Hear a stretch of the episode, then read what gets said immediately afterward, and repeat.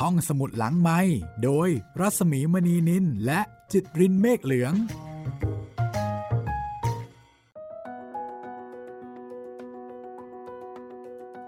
ยินดีต้อนรับเข้าสู่ห้องสมุดหลังไม้รามา รอบสุดท้ายค่ะ ครับ สวัสดีครับพี่หมีครับ เป็นยังไงบ้างคะสำหรับรอบสุดท้าย รอบสุดท้ายเรื่องสุดท้ายตอนสุดท้ายครับ ไม่ใช่ตอนสุดท้ายของห้องสมุดหลังไมค์นะครับ เดี๋ยวคนเข้าใจผิด แล้วก็ไม่ใช่ตอนสุดท้ายของอัลเฟรดฮิทค็อคสักทีเดียวนะคะ ก็คืออาจจะเป็นตอนสุดท้ายของรวมเรื่องระทึกใจของอัลเฟรดฮิทค็อคในเล่มนี้ค่ะ แต่ถ้าเกิดต่อไปนะคะ เราสามารถได้หนังสือเกี่ยวกับอัลเฟรดฮิทค็อคขึ้นมาเมื่อไหร่ แล้วถ้าสามารถจัดการเอามาอ่านให้คุณได้ฟังในห้องสมุดหลังใหม่ เพราะฉะนั้นก็อาจจะมีโอกาส ได้ฟังงานเขียนของอัลเฟรดฮิตคอกได้อีกครั้งค่ะ คือไม่ได้สุดท้ายเสมอไปเนาะแต่ว่าสุดท้ายสำหรับอันนี้ และเรื่องสั้นแทงข้างหลังค่ะ ใช่ครับจำได้ว่าตอนแรกสุดที่เราอ่านหนังสือเล่มนี้นะครับ ในใบโฆษณาของสำนักพิมพ์ มีพูดถึงเล่มก่อนหน้านี้ไว้ ถ้าเราได้รับหรือว่า หาเจอเนี่ยก็เดี๋ยวน่าจะได้เล่าให้ฟังกันอีกเล่มหนึ่งนะครับ ถ้าเกิดว่าคุณผู้ฟังท่านไหนนะคะ ถ้ามีร่องรอยหลักฐาน ของหนังสือที่ว่ามานี้นะคะ หนังสือเก่าๆ หนังสือที่ยังคงหาเจออยู่ แล้วถ้าเกิดว่าคุณอยากมีคนอ่านให้ฟัง คุณก็สามารถติดต่อมายัง ห้องสมุดหลังใหม่ได้เลยนะคะ ครับผมติดต่อมาได้ 2 ช่องทางเลยนะครับ ทางแฟนเพจ Facebook ไทย PBS Podcast แล้วก็ทางแฟนเพจ Facebook ของพี่หมี รัศมีมณีนินนะครับ แล้ววันนี้ก็จะเป็นตอนที่ 19 ค่ะ และจะเป็นตอนคลี่คลายประเด็น แล้วก็เป็นการพิสูจน์นะคะ อของการสืบสวนตอนนี้ก็เป็นการสืบสวนของลิวมอร์แรน แล้วก็ร้อยตำรวจโทเดฟวาเลนติโนนะคะวินติโนขออภัยดิฉันก็จะบอกว่าวาเลนติโนไปไม่ใช่นะคะ คนละวงการวินติโนคือสองคนนี้เขาก็มีความคิดเกี่ยวกับคดีนี้นี่แตกต่างกันก็ก็ธรรมดาเลยเนาะก็คิดแตกต่างกัน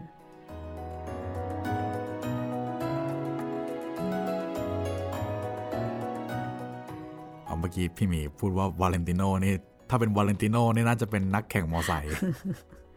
ร้อยตำรวจโทวินติโนเดฟ และรวมเรื่องระทึกใจของอัลเฟรดฮิตคอกค่ะ แปลและเรียบเรียงโดย หม่อมราชวงศ์ชนสวัสดิ์ชมพูนุษนะคะ และจัดพิมพ์โดยสำนักพิมพ์ประมวลสาร 2508 และก็ต้องขอบคุณคุณกรค่ะ แฟนรายการของห้องสมุดหลังใหม่นะคะ ที่กรุณาส่งหนังสือมาให้ห้องสมุดหลังใหม่ได้อ่านให้คุณฟังนะคะ ได้ฟังพร้อมกันค่ะ ถ้ามีอีกส่งมานะครับ หรือคุณผู้ฟังนอกเหนือจากคุณกรถ้ามีหนังสือที่คุณอยากจะให้ห้องสมุดหลังใหม่ได้อ่านนะคะอาอาจจะเป็นหนังสือเก่าๆ ประมาณสัก 50 ปีขึ้นไป แล้ว มันตรงกับรายการห้องสมุดหลังใหม่พอดี ก็สามารถเนี่ยค่ะ คุยกันก่อนนะคะ แล้วถ้าเกิดมีหนังสือส่งมามาได้เลย อันนี้ก็นะก็จะดีงามมาก ถ้ามันตรงกันอะตอนนี้นะคะ เดี๋ยวเราไปต่อกันเลยก็แล้วกันค่ะเเมื่อวานนี้อยู่ที่ลิวมอร์แรนใช่ไหมลิวมอร์แรนที่เขากำลังจะ อธิบายต่อไป ใช่ เกี่ยวกับเรื่องของเออเรื่องของหลักฐาน ที่จะเป็นเครื่องชักโยง ไปถึงการฆาตกรรมรายนี้ได้ค่ะ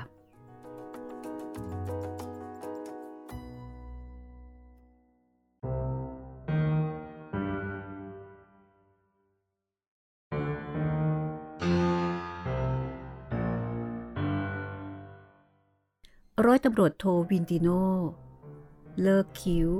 เบิกตามองอย่างไม่เข้าใจ ในขณะที่ลิวมอร์แรน ก็อธิบายต่อไปว่า เดฟ ขอให้เราย้อนกลับไปพิจารณาถึงประวัติชีวิตแต่หนหลังของวิกครอฟอีกสักครั้งนะ คนคนนี้ได้เคยทำงานอยู่ในตำแหน่งผู้ดูแลรักษาห้องเก็บของใต้ดินของธนาคาร มาเป็นเวลาถึง 30 ปี และในที่สุด ก็ถูกปลด เพราะสูงอายุและทำงานมานาน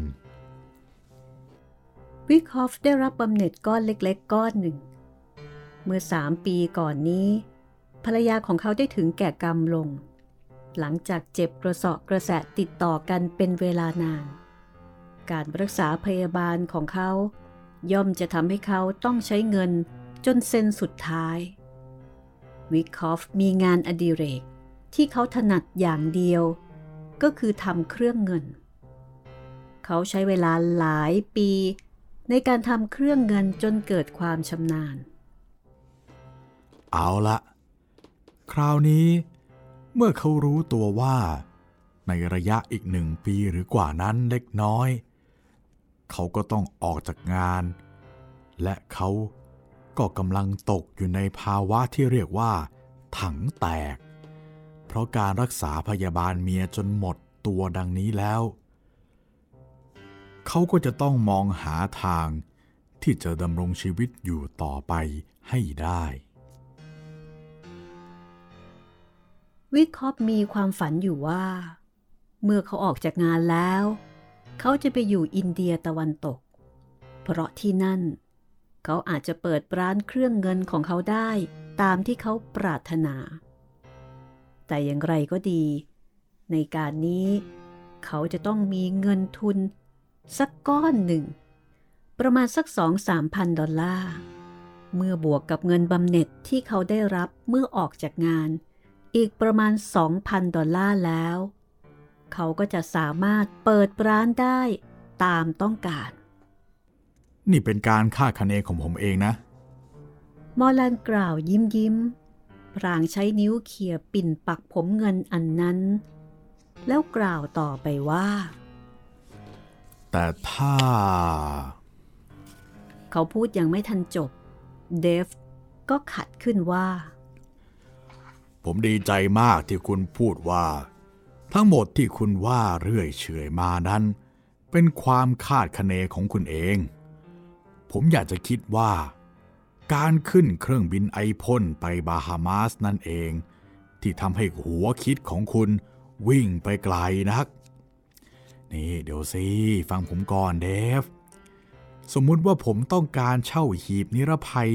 เก็บของมีค่า หรือว่าเงินทองของผมที่ธนาคารแล้วล่ะก็ ผมก็จะต้องติดการ์ดชื่อของผม ปิดไว้ตรงช่องหีบ สำหรับติดชื่อของหีบนั้น คุณก็ทราบแล้วว่าหีบเหล่านั้นอยู่ในห้องใต้ดินของธนาคาร นอกจากนั้น ผมก็ต้องไปชำระค่าเช่าหีบนิรภัยแก่ธนาคาร เจ้าหน้าที่ผู้ดูแล จะมอบลูกกุญแจไขหีบนั้นให้กับผมสองดอก ถูกไหมล่ะ ใช่ แต่ไม่เห็นว่ามันจะเกี่ยวอะไรกับเรื่องนี้หรอ คุณว่ามันเกี่ยวกันยังไงอะมันเป็นส่วนประกอบข้อสันนิษฐานของเรา คุณก็รู้แล้วว่ามิสเตอร์วิคคอฟเป็นผู้ชำนาญในการทำเครื่องโลหะทุกชนิด โดยเฉพาะเครื่องเงิน และโดยปกติ เมื่อยังไม่มีใครมาเช่าหีบนิรภัย เขาก็จะต้องเป็นผู้ดูแลรักษาหีบนั้นไว้ ในความรับผิดชอบของเขา คราวนี้เมื่อผมมาเช่าแล้ว ผมต้องการจะเปิดหีบเก็บของของผม ผมก็ต้องไปยังธนาคาร เอากุญแจส่งให้วิกคอฟ เขาก็จะพาผมลงไป สอดกุญแจของผมเข้าไปในหีบนิรภัยนั่น แล้วก็ใช้กุญแจของธนาคารไขควบคู่กัน ซึ่งเป็นหลักธรรมดาในการเปิดหีบเก็บของ หรือว่าตู้นิรภัยของธนาคารที่มีไว้ให้คนภายนอกเช่า เข้าใจแล้วนะ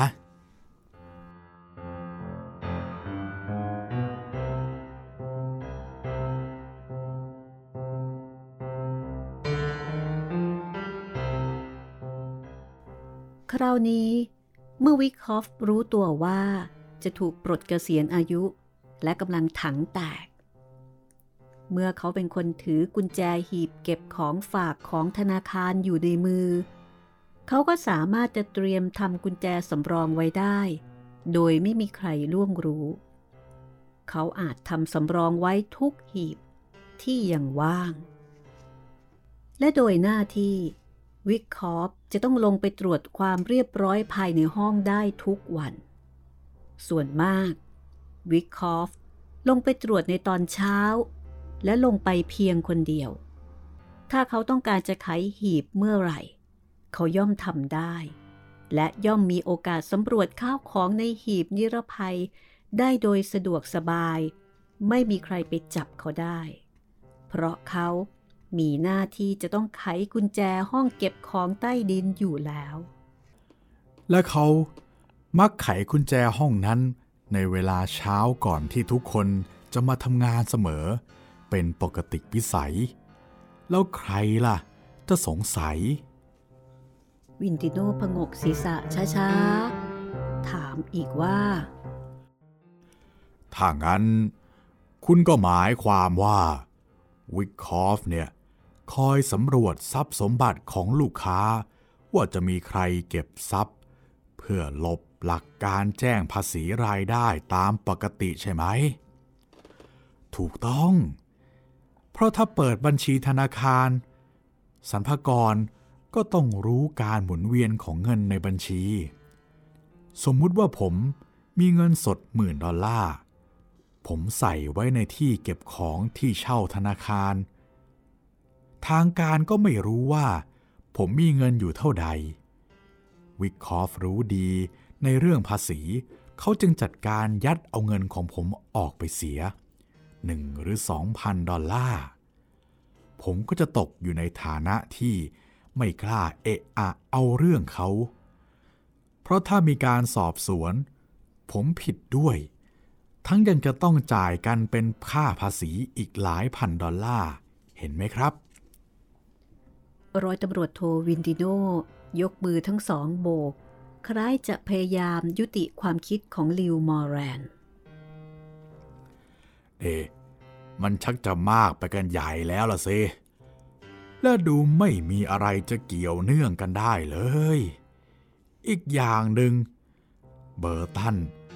หากินไปวันๆ ด้วยการตั้งแผงลอยเล็กๆ ขายขนมหวานช็อกโกแลตท็อฟฟี่ จะมีเงินเก็บ จะมีเงินฝากมากอะไร และเราก็ได้เช็ครายชื่อเจ้าของหีบเก็บของฝากของธนาคารแล้ว ไม่ปรากฏว่ามีชื่อของครอบครัวเบอร์ตัน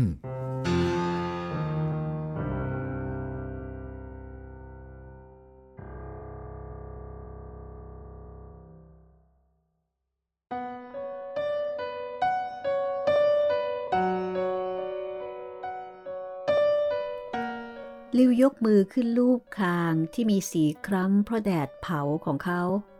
พรางกล่าวด้วยเสียงเรียบๆ เช่นเคยว่า ผมได้ลองตรวจสอบแล้วก็สืบด้วยตัวเองแล้วนะ เป็นความจริงที่ว่า ร้านค้าของเบอร์ตันไม่ใหญ่โตอะไรนัก แต่ก็เหมือนเหมือนกับร้านค้าขนมและหนังสือพิมพ์ทั่ว ๆ ไป ร้านเหล่านี้มักจะมีรายได้ขนาด 2,000 ดอลลาร์ต่อปี สองผัวเมียเป็นคนขี้เหนียว ไม่เที่ยวเตร่ทำงานมาตั้ง 10 10 ปี เบอร์ตันจะต้องมีเงินเก็บ อย่างน้อยก็ 20,000 ดอลลาร์ และเขาอาจฝากในนามของคนอื่นก็ได้ เมื่อวิกคอฟเป็นเจ้าหน้าที่ที่รู้เข้า เขาก็ถือโอกาสหยิบยักเอาไว้เสียหนึ่งหรือสองพันดอลลาร์ แล้วก็ไปนัดเซา จากนั้นนะ เขาก็อาจจะเขียนจดหมายไปถึงเบอร์ตัน บอกให้รู้เรื่องเงิน เพื่อว่าเมื่อเขาออกแล้ว เบอร์ตันพบว่าเงินหายไปจะได้ไม่เอะอะ เขาคงจะขู่ด้วย ว่าเบอร์ตันเอะอะ จะถูกสัมภากรเล่นงาน และเขาจะเปิดเผยให้หมดถึงเรื่องการหลบภาษีของเบอร์ตัน และถ้าทำดังนั้น เขาจะได้รับเงินรางวัลนำจับ เรื่องหลบภาษีมากกว่า 2,000 ดอลลาร์ด้วยซ้ำ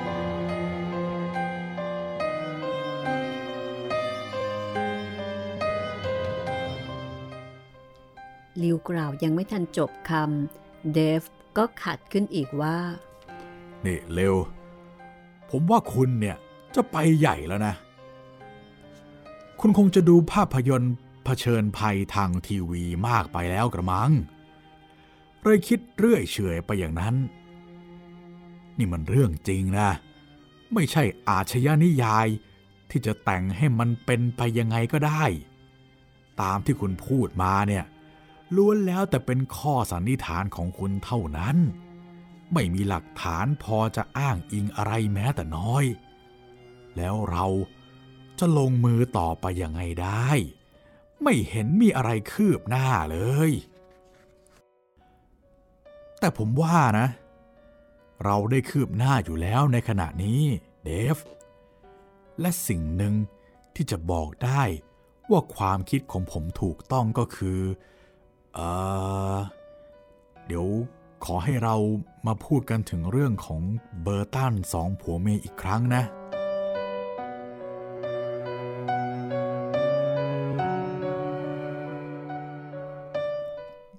คนทั้งคู่เป็นคนขยันขันแข็งทำงานหามรุ่งหามค่ำเขาหารายได้ด้วยการเปิดร้านค้าเล็กๆ น้อยๆ และเพราะเขาเป็นคนตรณี ปัญหาใหญ่ของเขาก็คือทำอย่างไรจึงจะเลี่ยงภาษีได้ โดยเฉพาะ ขณะนี้ทั้งคู่มีอายุมากแล้ว ต้องการความสบายในบ้านปลายของชีวิต เขาเก็บเงินเก็บทองไว้มากแล้ว เขาจึงคิดจะซื้อบ้านใหญ่ ๆ ไว้อยู่สักหลัง จะซื้อรถยนต์ราคาแพงๆขี่สักคัน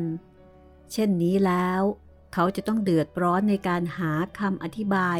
ให้เจ้าหน้าที่สรรพากรรู้และเข้าใจได้ดีว่า เขาเอาเงินจากไหนมาซื้อของเหล่านี้ เขาจึงกระอักกระอ่วนอยู่ และต้องการเก็บเงินอุบไว้เฉยๆ เมื่อวิคคอฟ แอบยักยอกเอาเงินนี้ไป เสียหนึ่งหรือสองพัน โดยที่แม้ความจริง เบอร์ตันจะไม่ทราบแน่ชัดว่าวิคคอฟเอาไปหรือเปล่า แต่ในฐานะที่เขาเป็นเจ้าหน้าที่ดูแลรับผิดชอบ เบอร์ตันย่อมสงสัยไว้ก่อน คราวนี้เมื่อเบอร์ตันตัดสินใจเด็ดขาด ที่จะขายร้านค้าของเขา เพื่อจะได้ใช้เป็นข้ออ้างว่าเขาขายร้านค้า เอาเงินมาซื้อบ้านอยู่ในยามชรา และสมมติว่าวิทคอฟเกิดมารู้ข่าว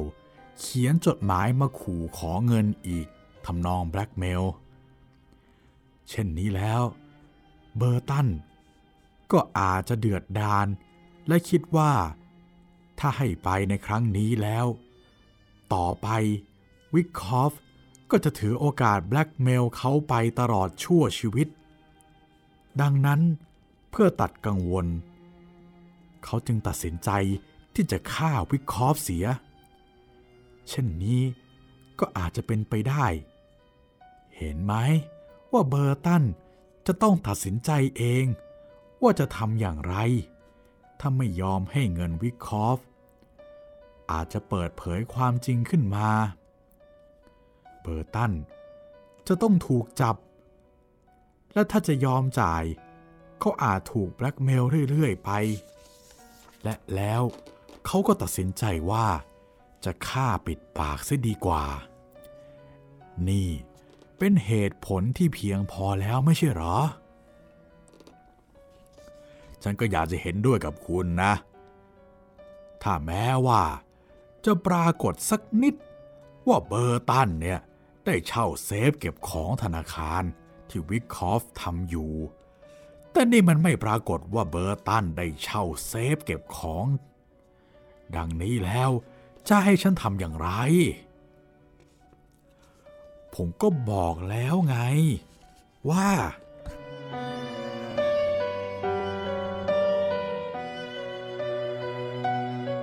เขาอาจเช่าโดยใช้ชื่อปลอมก็ได้ หรือใช้ชื่อจริงของมิสซิสเบอร์ตันในขณะเป็นสาวก็ได้ ลิวเห็นว่า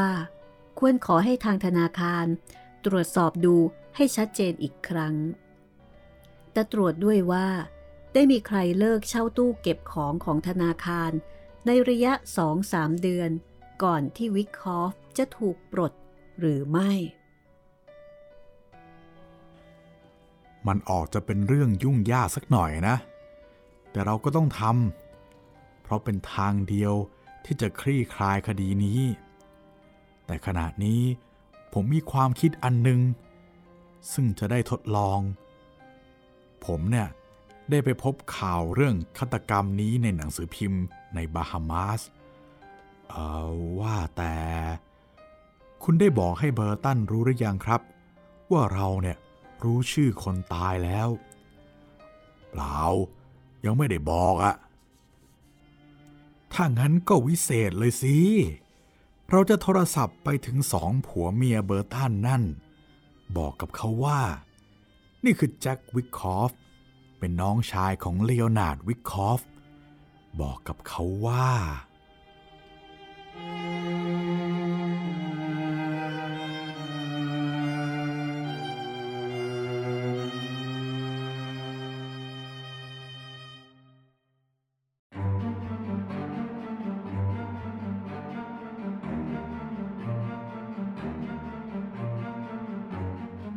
ตำรวจมีจดหมายอยู่ฉบับหนึ่ง และเป็นจดหมายที่เบอร์ตันจะต้องสนใจมากทีเดียว และเขาจะต้องรีบมาพบกับตำรวจในทันที ณ มุมถนนแห่งใดแห่งหนึ่ง แล้วแต่ตำรวจจะนัดหมายเขาไป ถึงแม้ว่า ความคาดคะเนของผมถูกต้องอย่างที่ได้พูดมาแล้วล่ะก็ คุณจะได้พบคำสารภาพที่แสดงออกมา ด้วยการรีบร้อนมาพบกับเราของเบอร์ตันสองผัวเมีย หลังจากที่ได้รับโทรศัพท์ และขณะที่เราไปตรวจสอบนามผู้เช่าเซฟเก็บของธนาคาร แต่ถ้าเขาไม่แสดงความสนใจใยดีกับโทรศัพท์ที่เราพูดไปถึงเขา ไม่มาพบเราตามนัดหมาย มันก็หมายความว่า ผมพลาดอย่างไม่เป็นท่า เพราะแสดงว่า เบอร์ตันไม่เคยติดต่อ หรือได้ยินชื่อของวิกคอฟเลย และนั่นคือ ผมได้คะแนนศูนย์ในการสืบสวนครั้งนี้ ผมคิดว่าถ้าเราจะต่อโทรศัพท์ไปถึงเบอร์ตัน เพื่อพิสูจน์เรื่องนี้ มันก็คงเสียไปไม่กี่เซน ไม่ใช่หรอเดฟร้อยโทวินดิโนยิ้ม ก่อนจะตอบว่าตกลง ฉันจะขอพิสูจน์ในเรื่องนี้เอง ว่าความคิดของคุณจะผิดพลาดคว่ำขะเมาอย่างไรหรือไม่ เดฟลุกขึ้นจากเก้าอี้ หันมาพยักหน้ากับลิวมอร์แรนแล้วทั้งสองก็เดินออกไปจากกองบัญชาการ ตรงไปยังตู้โทรศัพท์สาธารณะแห่งหนึ่ง ที่ตรงมุมถนนใกล้บ้านพักของครอบครัวเบอร์ตัน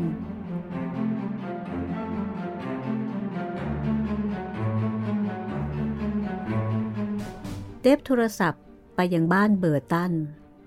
เมื่อมีเสียงตอบรับจากปลายสาย เขาก็กรอกเสียงลงไปอย่างรวดเร็วว่า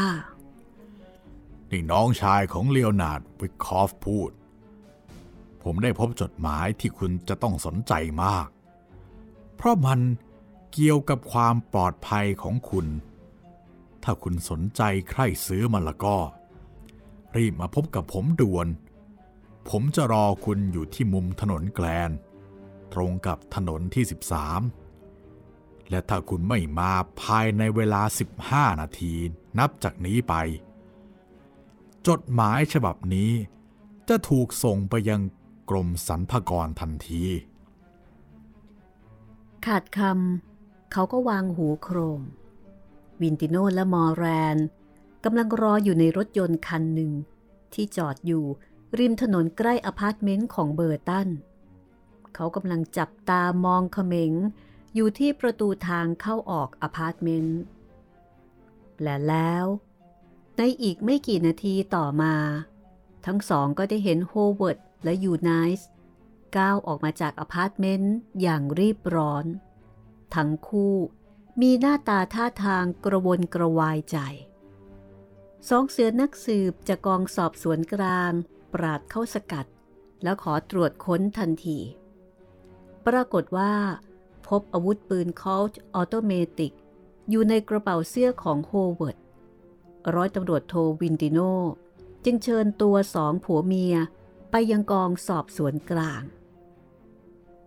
ระหว่างทางจากที่จับกลุ่มไปยังที่สอบสวนกลางนั้นยูไนส์มีท่าทางเกรี้ยวกราดสามีของหล่อนมาก หล่อนพร่ำแต่ตวาดแหวใส่โฮเวิร์ดว่า ฉันบอกแล้ว ว่าให้จ่ายให้เขาไปเสียสักห้าพันดอลลาร์ มันก็จะหมดเรื่องกันไป แต่คุณไม่เคยยอมฟังเสียงฉันเลย อวดดี อวดฉลาด พุทโธ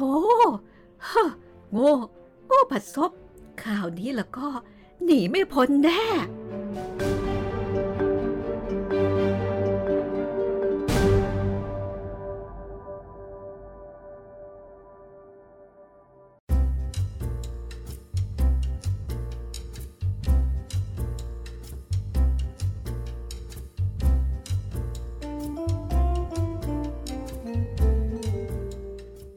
บ่ายวันเดียวกันนั้น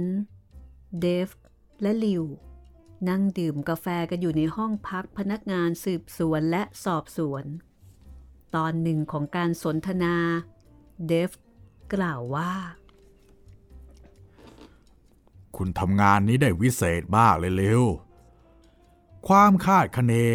จับโน่นนิดจับนี่หน่อยมาปฏิปต่อกันนั้น ได้ผลดีเกินความคาดหมาย ผมคิดว่าคุณเนี่ย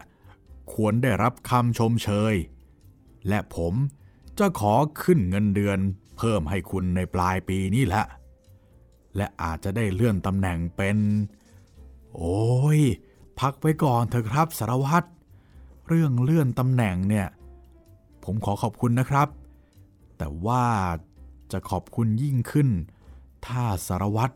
จะอนุญาตให้ผมเนี่ย ยืมวันหยุดจากปีหน้าสักเจ็ดวัน ผมจะไปพักผ่อนอาทิตย์นี้แหละครับ ได้ไหมครับ ได้สิเร็ว แต่ว่าเออคุณเพิ่งหยุดไปเมื่อเร็วๆนี่เอง ไงไปอีกแล้วล่ะ เหตุผลสำคัญมากครับสารวัตรเออคือว่า ถ้าผมไม่พาเมียไปนัดเซา หล่อนยื่นคำขาดว่าหล่อนเนี่ย จะไม่ยอมอยู่ร่วมกับผมอีกต่อไป เพราะว่าทุกวันนี้ หล่อนมักชำเลืองดูผิวที่คล้ำแดดของผม อย่างไม่พอใจเสมอๆเลยครับ เดฟวินติโน ยิ้ม เอื้อมมือมาตบไหล่ลิว กล่าวว่า โอเคลิวคุณก็ยังคงกลัวเมียอยู่ตามเคยนะ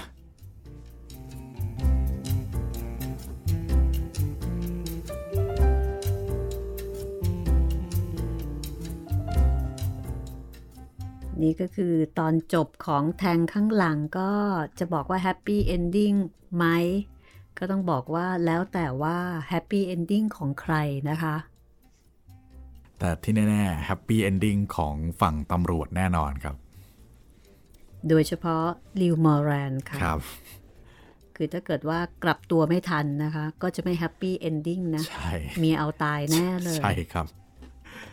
อันนี้ยังถือว่าโอเค ยังกลับตัวได้ทันนะครัคะบไม่เหมือนไม่เหมือนเรื่องที่แล้วเรื่องก่อนๆหน้านี้นะครับ ที่ตัวเอกมีปัญหาทุกเรื่องเลย เรื่องที่แล้วนั้นอืมไม้ไม่อันนี้ยากหโอ้น่อยโหอ่ายากหน่อยถ้าทางว่าจะต้องใช้เวลานานมากนะคะใช่ครับ กว่าที่ภรรยาจะยอมคืนดีด้วย แต่อันนี้ไม่เป็นไร แค่พาไปเที่ยว ใช่ พาไปเที่ยวสักเจ็ดวันนะ และแถมบอกว่า โอ้ จริง ๆ แล้วยังคงกลัวเมียอยู่ตามเคยแล้วสิ แสดงว่าเป็นอันที่รู้กันนะ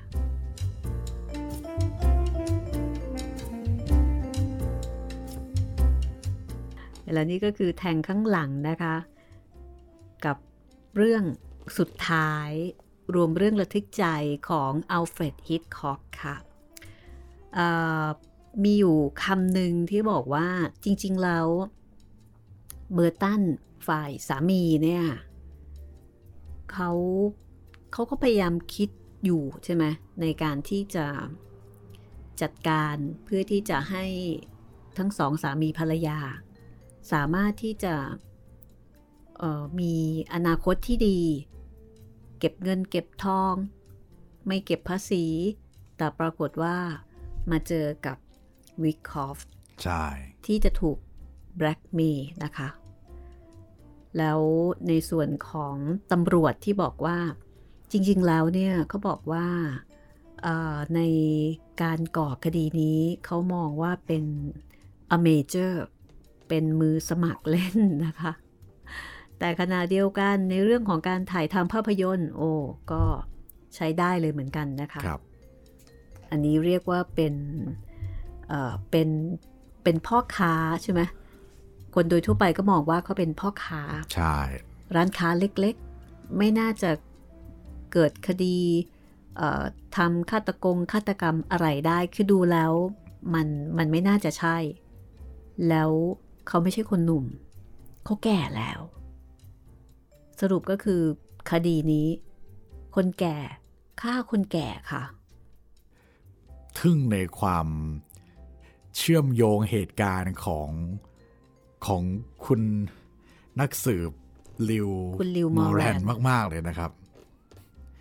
แบบว่าสามารถจับจุดเล็กๆของความเชื่อมโยงของผู้ตายกับตัวฆาตกรเนี่ยโยงกันได้แบบโหเรื่องมันมาไกลเว้ยตอนแรกเราพวกเราเนี่ยก็คิดกันเหมือนสารวัตรเดฟนะครับว่า เออเฮ้ยมันมันมันมั่วขึ้นมาหรือเปล่า มันเต้าเรื่องขึ้นมาหรือเปล่าเนี่ยโหแต่คือดูแล้วแบบมันเยอะ มันใช้จินตนาการเยอะเกินไป ใช่โหจะจับไปจับมา เออ จริงเว้ยแค่ทดสอบแค่นั้นแหละ คือวางเหยื่อ แป๊บเดียว ปลามาตอดเลย ปลามาทันทีเลย ใช่ครับ แล้วก็ที่ลิวพูดถึงภรรยาของเขา ก็คือภรรยาของลิวมอร์แรน ต้องการจะไปนัสเซา นัสเซาก็คือเมืองหลวงของเกาะบาฮามาสนั่นเองนะคะครับคือตามภาษาฝรั่งเนาะ อยากจะไปอาบแดดไง ใช่ อยากจะไปแบบสบายๆ เหมือนมาเมืองไทยอะไรประมาณนี้นะคะ แล้วก็แอบมองผิวของสามี อืม เธอนี่ เธอผิวคล้ำมากเลยนะนี่ เธอไปตลอดเลยสิ แต่ไม่เคยพาฉันไปด้วยเลย เธอก็ไปทำงานไปสิฉันก็ไปเที่ยวไง ครับ อันนี้อันนี้เพิ่มเติมนะครับในพูดถึงบาฮามาสแล้วบาฮามาสเนี่ยครับจะอยู่ทวีปเดียวกับสหรัฐอเมริกาแหละครับ จะอยู่ล่างลงไปจากไมอามีลงไปประมาณประมาณหนึ่งครับ ใกล้ๆเกาะคิวบาไม่ไกลเท่าไหร่อืมค่ะก็น่าจะเป็นอีกหนึ่งที่ที่คนนิยมไป พักร้อนไปท่องเที่ยวกัน ไม่ไกลเหมือนกับมาเมืองไทย อันนี้สบายๆนะคะป๊บเดียวอะไรก็แป๊บเดียวก็สามารถไปพักผ่อนที่นี่ได้ สามารถที่จะกลับมาอุ้ยผิวคล้ำดูดีนะคะ ใช่ ถ้ามาเมืองไทยตามภาษาฝรั่งมาเมืองไทยนี่ข้ามโอ้โหครึ่งโลกได้ครับ ตอนต่อไปค่ะจะเป็นเรื่องอะไรนะคะ ก็โปรดติดตาม next โปรแกรมนะคะว่าห้องสมุดหลังไม้จะมีเรื่องอะไร มาเล่าให้คุณได้ฟังบ้าง แล้วคุณสามารถจะติดตามนะคะ หรือว่าติดต่อจะพูดคุย สอบถามให้คำแนะนำหรือว่าขอเรื่องที่คุณอยากฟัง ก็สามารถติดต่อมาได้ตามที่ บอกเอาไว้นะคะสองรู้สึกว่าจะตอนนี้จะเป็นสองเป็นสองช่องทางใช่ไหมคะใช่ครับ เป็นสองช่องทางหลักนะครับ ก็ทางแฟนเพจ Facebook ไทย PBS Podcast กับแฟนเพจของพี่หมี รัศมีมณีนินนะครับ แล้วก็ถ้าอยากจะฟังเรื่องเก่าๆ เรื่องอื่นหรือว่าเรื่องอื่นๆของอัลเฟรดฮิชคอกก็ไปย้อนฟังกันได้ ทางเว็บไซต์แล้วก็แอปพลิเคชันของไทย PBS Podcast นะครับ รวมทั้งทาง YouTube Channel ไทย PBS Podcast ด้วยครับผม เอาละค่ะ วันนี้หมดเวลาของห้องสมุดหลังไม้นะคะ ขอบคุณหม่อมราชวงศ์ชนสวัสดิ์ชมพูนุชค่ะ ผู้แปลและเรียบเรียงนะครับรวมเรื่องระทึกใจของอัลเฟรดฮิตคอกค่ะ ขอบคุณ สำนักพิมพ์ประมวลสารนะคะ ที่จัดพิมพ์เมื่อปี 2508 แล้วก็ขอบคุณคุณกรณ์ค่ะ ผู้ฟังรายการห้องสมุดหลังใหม่ที่กรุณาส่งหนังสือมาให้กับเราค่ะ แล้วเจอเจอกันใหม่นะคะ ตอนต่อไปของห้องสมุดหลังใหม่ สวัสดีค่ะ สวัสดีครับ